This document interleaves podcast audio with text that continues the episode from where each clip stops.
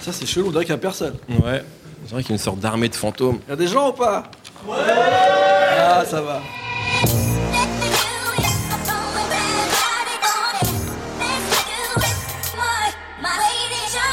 Bonjour, bonsoir à tous, c'est Mehdi Maizy et je suis très très très heureux de vous retrouver pour un nouvel épisode de No Fun.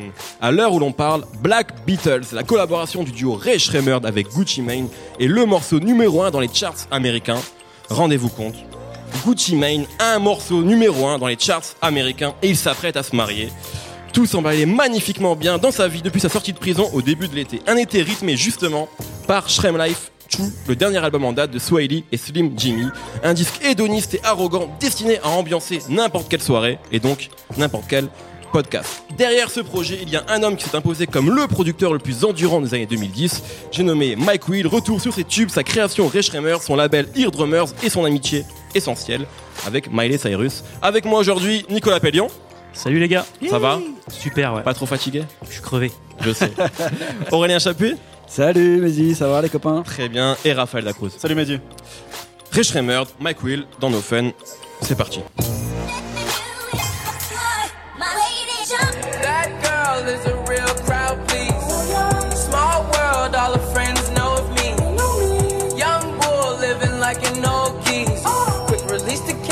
Watch it fall slowly. Frat girl still trying to get in. On vient donc d'écouter un très très très court extrait de Black Beatles, le morceau donc numéro 1, je l'ai dit, au Beatboard à l'heure où l'on parle, peut-être pas au moment de la diffusion de l'émission. Ça va nous permettre de revenir peut-être rapidement sur euh, Shrem Life 2, ou Shrem- on dira Shrem Life 2. Ouais, c'est à mieux, partir ouais. de maintenant dans cette émission. Euh, c'est un des, des gros blockbusters de l'année dans le rap américain qui est sorti donc cet été, je l'ai dit. Qu'est-ce que vous avez pensé de ce disque-là, messieurs euh, Rapidement, peut-être Raphaël. Euh, je sais que tu as aimé ce disque. J'ai beaucoup aimé ce disque. Euh, j'av- J'avais bien aimé le premier, même si finalement je retiens que les singles aujourd'hui. Euh, et je trouve que cet album-là, finalement, il est, il est plus, il est plus homogène. T'as as des tubes à peu près partout en fait. Que ce soit un morceau comme Star de Party, qui, est, qui est le premier morceau, qui, est, qui est très criard, on dirait du Beastie Boys en 2016. Et, et des titres comme celui-là qui est beaucoup plus ambiant, beaucoup plus pop.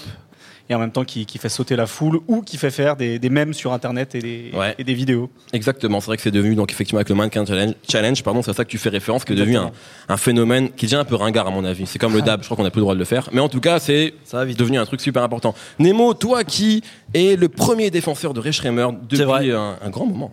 Bah, depuis le début, hein, Ouais. je pense. Enfin, j'avoue, sur No Flex Zone, j'ai pas trop senti venir le truc. Je pense que là où vraiment ils ont marqué les esprits et qu'on a- on a arrêté de les prendre pour les criss-cross euh, de C'est un peu 2014. la comparaison qu'on faisait à chaque fois. Ouais, au début, parce que c'était les jeunes, euh, ils étaient pris par un producteur un peu comme Germaine Dupri avait fait avec Chris Cross à l'époque. Euh, là, sur No Type, en fait, je pense que c'est là où ils ont pris tout le monde à contre-pied en faisant un morceau super lent avec euh, ce qu'allait devenir Swahili, c'est-à-dire euh, des, des harmonies qui sortaient de nulle part, où il se servait vraiment de sa voix d'enfant avant, avant qu'il ait muté et d'en faire quelque chose de musical, alors qu'au début, tu as l'impression que c'est criard et que c'est étrange, et en fait, ça rentre dans la tête de tout le monde, et tout le monde, après, a fait du sous Swahili pendant euh, un an, que ça soit Travis Scott, que ça soit même aller jusqu'à Beyoncé, vu que sur Formation, c'est On, Swahili. qui on a- va en parler après. Ouais. J'imagine bien. Mais en gros, sur le premier album, Shrem Life, moi, j'ai senti tout ça sur plein de morceaux. Et déjà, les prémices de ce qui allait être dans Shrem Life 2, vachement plus intéressant et vachement plus important. Mais euh, déjà, un mélange de, de Mike Will, de trouver en fait de la matière avec les deux petits jeunes là, euh, qui étaient foufou, qui avaient un groupe avant, on s'en on s'en rend pas compte, mais ils avaient fait plein de tremplins. Ils étaient allés à MTV. euh, euh, 106 Sun Park, là, la fameuse émission où tu es censé te faire découvrir, sauf qu'ils ont jamais été signés et que le seul qui a senti quelque chose, c'est Mike Will qui a été les chercher, qui leur a dit Je suis chaud, mais par contre, vous vous appelez euh, Boys euh, from Them the Corner. Straight Boys. Alors voilà, tu vois, déjà Ray Schremer, c'est le bordel. Alors Boy Outa, je sais pas quoi, c'était foutu. Donc il a dit Bon, votre nom il est pourri, on va changer, on va faire Ray Schremer. c'est encore pire. qui, qui est, pour ceux qui l'ignorent, Ear Drummers à l'envers, le, Ouais. le nom du label de, de Mike Will. Mais c'est là que tu vois que c'est Phantom of Paradise. En gros, il a créé entièrement. Mike Will, c'est le troisième membre du groupe, quoi. C'est ce que j'ai dit, c'est la création de Ray Schremer. C'est vraiment, c'est une sorte de, c'est presque un boys band, pas vraiment parce qu'ils se connaissaient avant. il y a Bah, vraiment, c'est- Swan, le mec. C'est Swan. Oui, c'est vrai. Il a, il a créé un, des- vraiment un des, des personnages nouveaux et un nouveau groupe à partir de ça. Et sur ce premier album, il y a les tests d'une nouvelle formule rap, en fait. C'est-à-dire euh, entre, à mi-chemin entre la pop et euh, le rap de club de, d'Atlanta. euh, ce que Mike Will savait déjà faire, mais on sent qu'il essaye de, faire les petites formules qu'il avait mis en place avec Future, avec Miley Cyrus, pour essayer d'atteindre autre chose avec un groupe complet. Et bah, sur Shrem Life 2, on en voit les, les suites, mais moi je trouve que Shrem Life 1 déjà était très réussi. Et euh, il avait des fois des morceaux qui faisaient un peu euh, morceaux euh, pour l'université tu vois pour les soirées il y avait This School's Build Us là. ça aurait pu être nous. Tu sais le truc qui est devenu Ouais. le, le même complet genre ça aurait pu être toi mais tu veux pas et tout bref il y avait ce genre de morceaux avec des c'est vraiment la génération euh, Y euh, le rap de la génération Y à 300% et je trouve ça intéressant que hum, l'évolution qu'ils vont en avoir avec euh, Mike Will avec son label euh, donc moi depuis le début je trouve qu'ils ont vraiment un truc Nicolas? On a parlé de Mike Will en disant que c'était un peu un groupe à trois. En fait, on peut aussi aller dans l'autre sens, c'est-à-dire que c'est peut-être un groupe de 1. Euh, Ouais. Parce qu'il y a un cerveau, c'est Swiley, Ouais, bah, je qui est voulais, le petit frère. je voulais qu'on parle parce que d'ailleurs, je me permets juste de te couper avant de te lancer, c'est que quand on regarde dans les, in- il y a une très bonne interview de Ray Shremmerd au Breakfast Club qui est hilarante euh, et on voit que Slim Jimmy est le plus fou, c'est-à-dire c'est vraiment la Ouais. personnalité la plus euh, la plus rock en fait euh, du, euh, du groupe. Et Swiley extrêmement renfermé, alors que en studio, à mon avis, c'est peut-être pas comme ça que ça se passe. Mais du C'est coup, le, ouais, c'est le, petit génie, on va dire. c'est le cerveau En fait, euh, leur, euh, bon, comme, comme Nemo le disait, en fait, leur, leur rap, il est très pop. Et euh, quand, on, quand on regarde les chansons pop de toutes, toutes les époques, euh, on voit que ça fonctionne beaucoup avec des gimmicks, que ce soit des gimmicks de texte, euh, de mélodie ou de rythmique. Et euh, si on s'imagine que tous ces gimmicks sont, je sais pas, stockés dans une grande bibliothèque, euh, potentiellement, ça pourrait être une bibliothèque infinie, parce qu'il y a une potentialité de gimmicks infinie. Pourtant, quand on écoute, euh, je sais pas, euh, Robin Thicke, Ju- Justin Timberlake, Bruno Mars, Mark Ransom, on a l'impression que les mecs ils vont chercher les gimmicks toujours dans, dans la même étagère, au même endroit, en gros euh, dans le rayon années 70-80. Et, Sway, et Swaley, il donne l'impression qu'il prend le, ce, ce risque en fait d'aller chercher un peu plus loin, d'aller de sortir en fait des, des, des bouquins de cette bibliothèque, soit qu'on a oublié parce qu'il n'invente pas forcément tout, ou soit des, des nouveaux trucs qu'on n'a pas forcément entendus et qui lui permettent de faire des choses comme euh, des espèces de, de falsetto euh, où il part limite en, en évanouissement tellement sa voix elle part dans les aigus puis après repartir dans les bas en fait pour faire plein de montées de, de- et de descentes en fait il chante un peu euh, comme Mike Will produit euh, je Ouais. trouve parce que Mike Will euh, pour parler vite fait de son style il utilise beaucoup de ce qu'on appelle des filtres passe-bas donc c'est des filtres euh, qui vont euh, en fait euh, laisser passer que les basses fréquences en, coupant les hautes fréquences et qui donnent l'impression quand on l'écoute que la musique passe sous l'eau en fait. Et McQuill il s'en sert pour en gros pour qu'on entende séparément chaque piste de sa prod et euh, il les fait en fait euh, en gros se croiser puis à la fin il y a une espèce de climax sur le refrain en général où tout arrive en même temps et ça explose. Et en fait Swaley fait pareil avec sa voix. Il va chercher des trucs euh, qu'on a l'impression d'avoir jamais entendu, des espèces de trucs limite célestes où on se demande si c'est pas un extraterrestre qui se met à crier d'un coup. Ouais. Et après, il repart en voix, en voix hyper basse. et comme ça. Donc, on on a vraiment l'impression que c'est un, un espèce de petit génie de la pop, comme ça. Alors qui peut-être n'invente rien, mais eux, ils se comparent aux Beatles. Finalement, ce côté, euh, bah, on est révolutionnaire, on, fait- on invente des nouvelles choses sans vraiment les inventer, parce que, peut-être je suis pas un grand spécialiste des Beatles, mais à mon avis, ils ont pas, ils ont rien inventé non plus. Mais euh, voilà, je pense qu'ils ont la même mentalité en fait, de d'essayer de se montrer en révolutionnaire de la pop. C'est d'ailleurs marrant, puisque il y a quelques années, on disait que c'était Migos, les nouveaux Beatles. Ouais. Maintenant, c'est Ray. Donc, c'est quand même la référence finalement. Migos, c'était plus, il y avait plus ce côté blague quand même. Tu Ouais, vois c'est vrai. Alors que eux, j'ai envie de dire pourquoi pas? Même si évidemment, forcément, eux, ils sont pas plus connus que Jésus contrairement aux Beatles, quoi. Hmm, pas encore. Ouais, Ça mais je pense hein. que c'est pas la même époque, c'est plus possible maintenant. Raphaël. Pour partir sur le côté bibliothèque dont parlait Nico, euh, moi j'ai- vu, deux choses en fait dans Ray Shremmerd. Il y a le côté euh, un petit peu, euh, ils je vois un petit peu qu'ils sont, ils sont au rap, ce qui a été un groupe comme Blink, Blink 182 Oh là là. euh, dans le dans la dans le punk. Oh, si si si, si. Blink 182, hein, Blink dire. T'es en 182. train de faire une comparaison à l'année Si si, c'est c'est un espèce de, de punk plus potage, tu vois, plus euh, Ouais. plus rigolard, tu vois, plus grand public. Et Ouais, j'ai l'impression qu'ils font un peu ça avec le rap, avec le crunk finalement. J'ai l'impression qu'ils font, ouais, ça un petit peu avec le crunk Ouais, que- ils ont- que- ils ont de, Lil Jon qu'on a eu au début des années 2000. D'ailleurs, je crois que Swaley, son premier blaze, il s'appelait King Crunk, tu vois. Donc, Ouais, ouais, je pense qu'ils ont clairement Il y a ça. clairement une Ils ont influence clairement du ça eux. Et euh, la deuxième chose que je vois chez eux, euh, pour rester plus dans le rap, euh, euh, au milieu des années 2000 à Atlanta, on a eu toute une vague où les mecs disaient on, on fait la teuf comme des rockstars. Il y a même un groupe qui s'appelait les Shop Boys. Ouais. Euh, C'était à l'époque du, du rap un peu ri- ringtone, euh, comme, euh, comme euh, Soulja Boy par Boy. exemple. Ouais. Et il y avait d'ailleurs un morceau qui s'appelait Party Like a Rockstar. Et en fait, j'ai l'impression qu'ils ont vraiment réussi à développer cette formule euh, en étant peut-être musicalement plus, plus étudiés que, que le simple single des Shop Boys, mais à mon avis, clairement, euh, les mecs ont été influencés par toute cette scène-là, des Soulja Boy, des Shop Boys, tous les trucs qui sont arrivés à Atlanta. ils étaient dans les gamins à cette 2000. époque-là. Voilà, en Ouais, plus, en plus, ouais. je pense qu'ils avaient 14-16 ans à ce Et, moment-là. et- et sur l'album, sur Shrem Life 2, euh, il y a le morceau Set the, Set the Roof avec John justement, donc, euh, Exactement. le, le boss du crunk. Et le clip, c'est exactement ça. Il y a vraiment, c'est une sorte de fête, euh, tout ce qu'on peut imaginer, des a des débauches, aliens, une fête rock'n'roll, c'est complètement dingue. Et eux, eff- effectivement, incarnent très bien ça. Nico. Bah en fait, ouais, je rejoins ce que disait euh, ce que disait Raph. Effectivement, ils, quand, quand je dis qu'ils inventaient rien, c'est qu'ils viennent de tout un tout un lignage et qui vient d'Atlanta uniquement, même si eux ils viennent du Mississippi. Toute leur musique vient vient d'Atlan- vient d'Atlanta. Comme tu disais, Raph, ça vient du swag rap euh, du milieu des années 2000, donc le ringtone raps. Mais à- même avant ça, euh, je pense tous les mecs qui dans les années 90, en fait, ont commencé à, à ralentir les cadences du R&B, euh, de, la, de la basse musique, de la musique de club pour chanter et rapper dessus. Ouais. Euh, c'est aussi leurs grands-parents en fait, parce qu'ils ont, en faisant ça, ils ont créé un espèce d'hybride de, de rap et de chant, euh, de, de hip-hop et de R&B, de musique de rue et de musique de club en même temps. Donc tous les mecs comme Kilo Ali par exemple, cherchaient Baby Baby sur YouTube ou des morceaux comme euh, My Boo de Ghost on DJs. Tout ça, c'est des trucs qui sont typiques du son en fait d'Atlanta euh, et d'un truc qui en fait, si on doit résumer Atlanta euh, au fil des années, en fait, c'est plus le temps avance, plus ils ralentissent le rythme de des trucs. En fait, ils piquent des musiques euh, à New York et à Miami et ils ralentissent les rythmiques pour, se les réapproprier. Et plus le temps avance, plus ça ralentit. Et eux, en fait, c'est l'étape suivante. En fait, il y a eu donc, comme je disais, c'était Etiel Bass, on appelle ça comme ça. Donc la musique de Kilo Ali. Ensuite, le swag, dérivé le de la swag Miami rap. Bass de- C'est ça, le de- rap. Et aujourd'hui, euh, les, les petits Le enfants.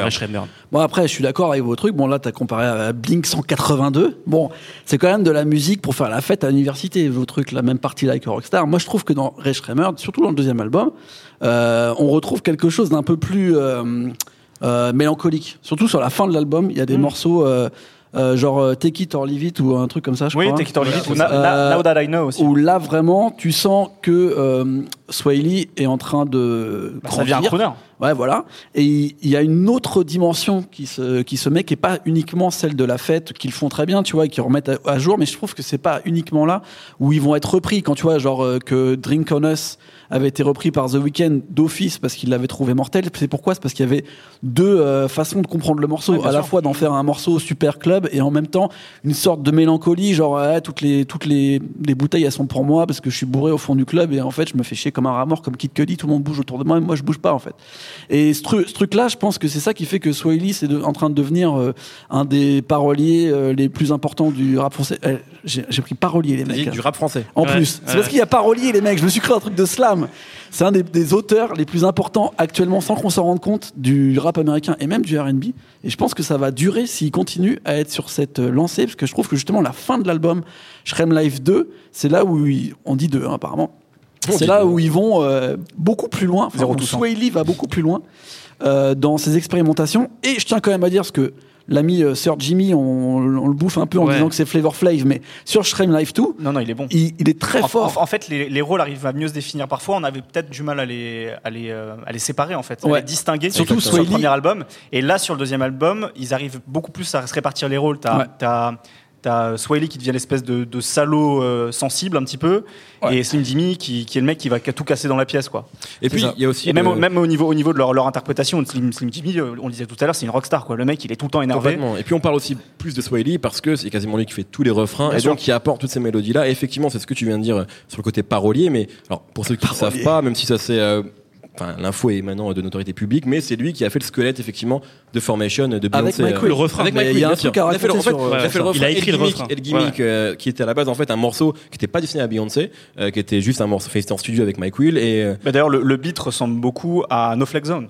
Complètement, ouais. boum, boum, boum, boum, Complètement. Ça fait, ça fait très. Ça fait donc c'est lui qui a, écrit ce truc-là et qui euh, et qui je crois a été bien rémunéré et donc qui a plutôt bien vécu maintenant. le fait que Beyoncé ait pris son morceau. hein. Je Et d'ailleurs, même, quand c'est pas lui qui l'écrit, euh, il y a, il y a- en début d'année, il y a- c'était Mike Will qui tweetait Maintenant, il va peut-être falloir que les mecs euh, précisent dans leurs chansons voler, voler à Swahili. Les gars, Travis Scott, Antidote, sérieux, tout le monde danse sur ce truc et là genre. Ah bah oui. Mais là, tu vois, Sur l'interprétation, on arrive peut-être à la limite, à la limite de, de Ray Schremer et de Swahili. Moi, je me suis posé une question parce que l'album, je l'ai beaucoup écouté, mais je me suis rendu compte que euh, souvent, j'écoute une minute du morceau. J'attends le refrain, j'attends le, le petit truc de Swahili qui me fait qui me fait rêver, tu vois. Et après, je mets le suivant. Et je me demande si finalement, c'est pas une machine à gimmick et à, bo- à bonnie des pop, et que après, il se les fait piquer. Et que ça marche mieux quand c'est d'autres qui vont bah, un peu, le- un peu les, leur couper les pattes pour rendre ça plus accessible, mais que finalement euh, c'est peut-être ça la limite de Swiley, euh, c'est que il sait pas encore faire une chanson entière tout seul, et finalement Slim Jimmy peut-être peut-être lui sauve la mise des fois sur ses chansons. Ouais, c'est pour ça que c'est un groupe, je pense. La, c'est- question- c'est- la- question ça. reste ouverte, mais tu as parlé de Drinks on Us, énorme tube. On va écouter un court extrait tout de suite et on va parler de Mike Will. If y'all wanna go to the bar, drinks on us.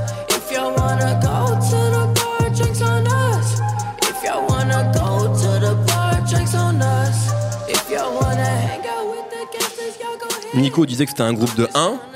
Euh, Nemo ou Raph, je ne sais plus, disait que c'était un groupe à 3, mais effectivement, Mike Will euh, est extrêmement important dans, euh, dans le groupe Schremer, mais également dans la, la pop euh, actuelle, euh, dans, aussi bien dans le rap, dans la R&B, mais ça dépasse complètement ces deux genres-là.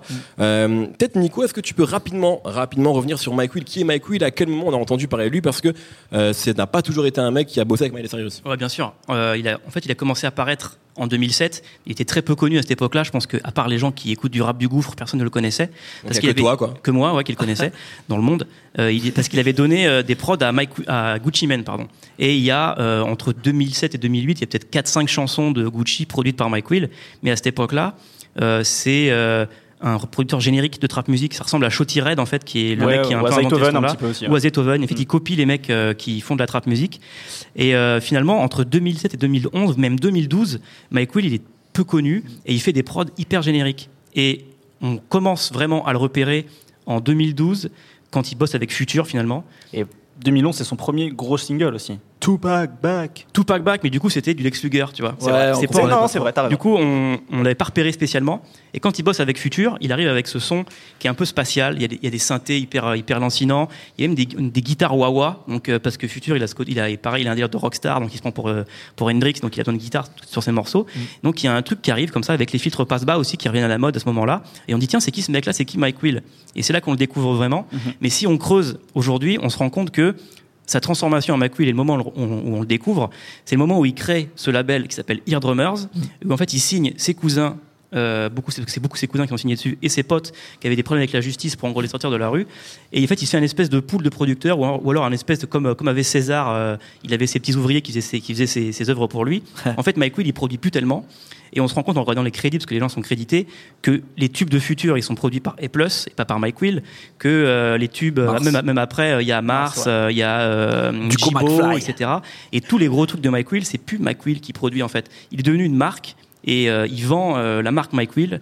Il a en fait, c'est comme si c'était euh, le, nom du studio en fait, Mike Mmh. Will aujourd'hui. Bah, moi, euh, Mike Will aujourd'hui me fait penser à Dr. Dre au début des années 2000. Ah bah tiens, je l'ai marqué sur ma fiche. Ah bah évidemment. Vois, Dr. Dr. Dre 2016. frère. Dr. Dr. Dre euh, pour Chronique, il avait Scott Storch, il avait euh, Melman, il avait Michael Elizondo. Bah là c'est ça en fait, il a plein de musiciens avec même lui. un peu après, finalement, dans la, dans la suite des années 2000, quand il avait Ouais, High Tech. DJ Ouais, bien sûr. etc., il était toujours entouré de beaucoup Toujours de entouré. producteurs.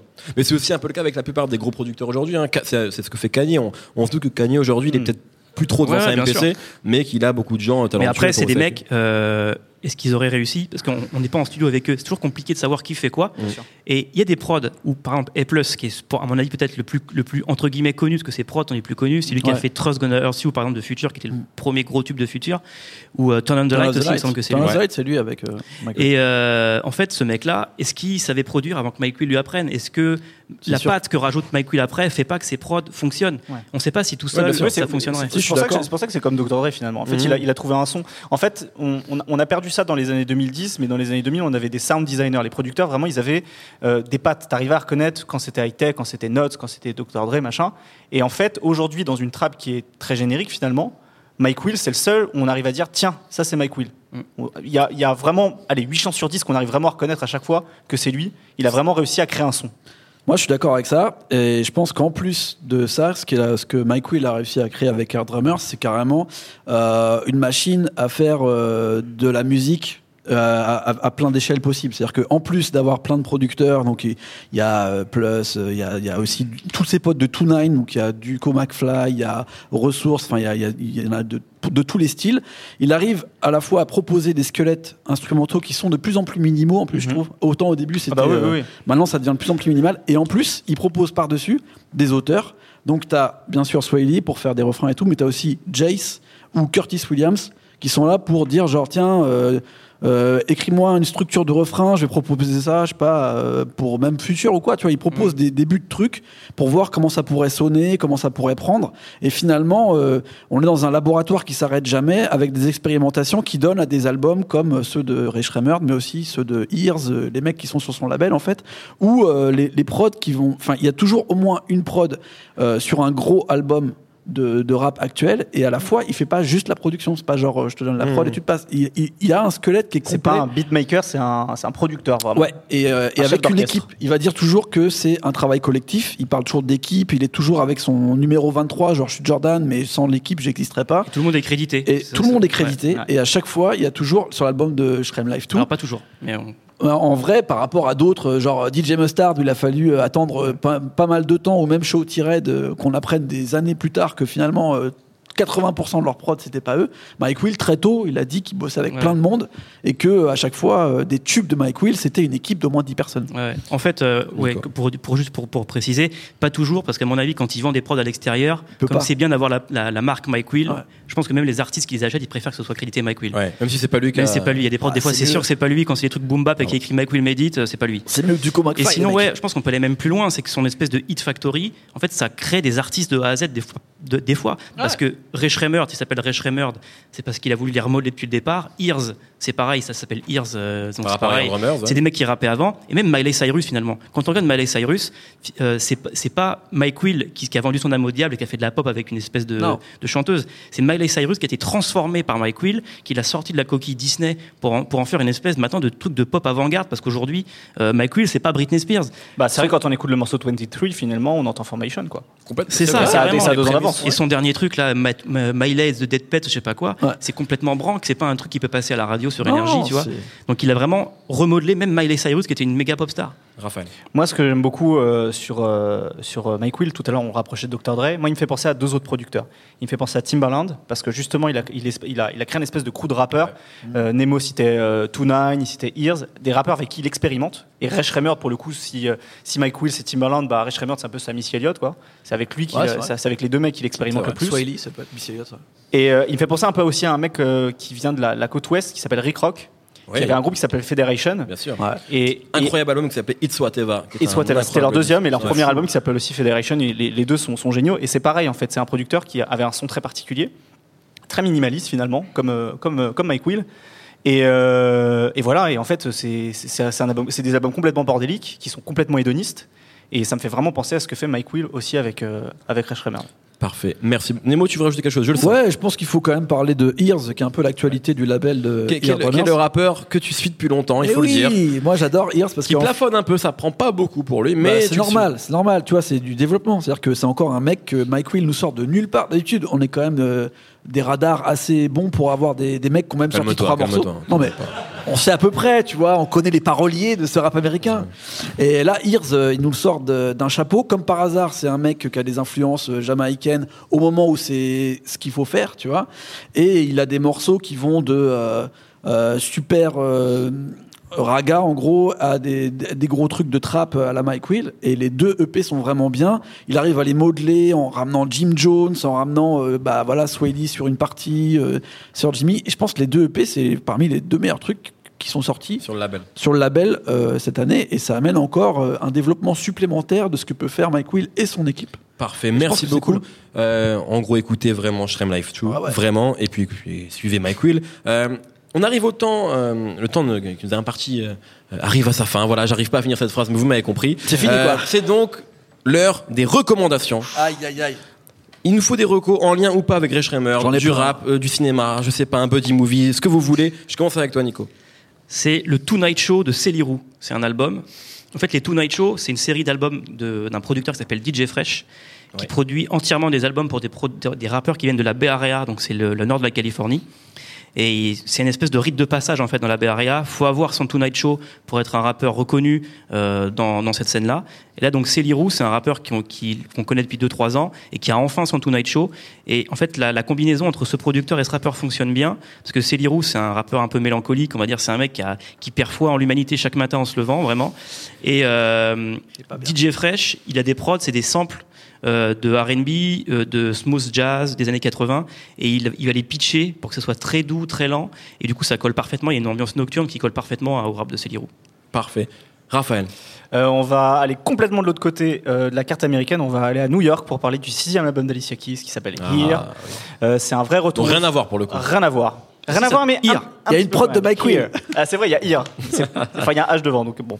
Euh, donc c'est un retour aux sources un petit peu pour Alicia Keys. Euh, si vous avez aimé les, les deux premiers albums où elle faisait euh, des grands, des grands moments au piano comme ça, très, très soul, très jazz, très, très gospel, ça va vous plaire. Et puisqu'on parlait de Mike Will, l'album est produit en intégralité, en tout cas les rythmiques elles sont produites par son mari, qui n'est autre que Swiss, Beats. Donc voilà, son- il y a un son fils, mélange. Il a pas fait des trucs Non, son fils, il n'est pas là. Et euh, voilà, il y a un mélange entre ces, ces grands, ces grands moments de piano d'Alicia Keys, euh, ces grandes vocalises, et puis des rythmiques qui tapent très fort, très, très sèchement de, de Swiss Beats. Nemo.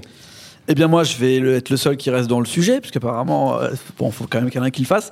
Euh, J'ai parlé rapidement de Jace, qui fait partie de l'équipe, euh, qui écrit pour Mike Will et qui est vraiment, à mon avis, sa petite pépite cachée. Il a sorti une mixtape qui s'appelle J-Step en début d'année, en fait. Euh, il a sorti plein de morceaux depuis, quasiment un par mois, un toutes les deux semaines.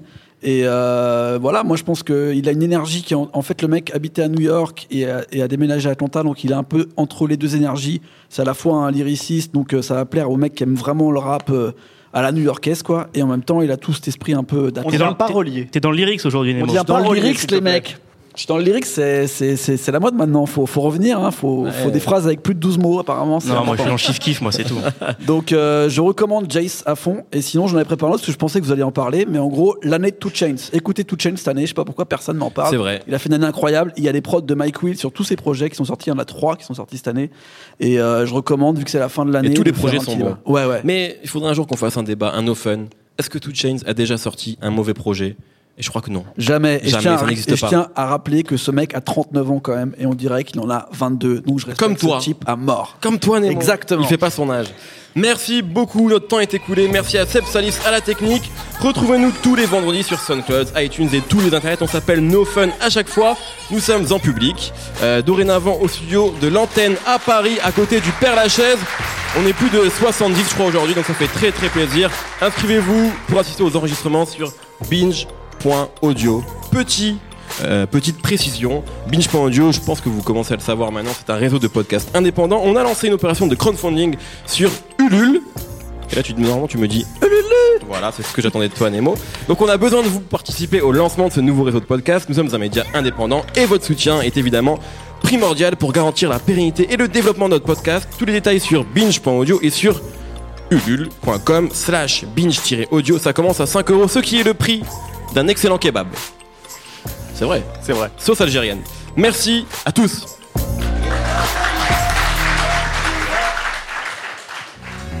Salut, c'est Thomas Rozek, vous venez d'écouter nos fun. Je vous invite à enchaîner avec nos ciné où on cause cinéma, série, grandeur et désespoir de ce qu'on peut voir sur petit et grand écran.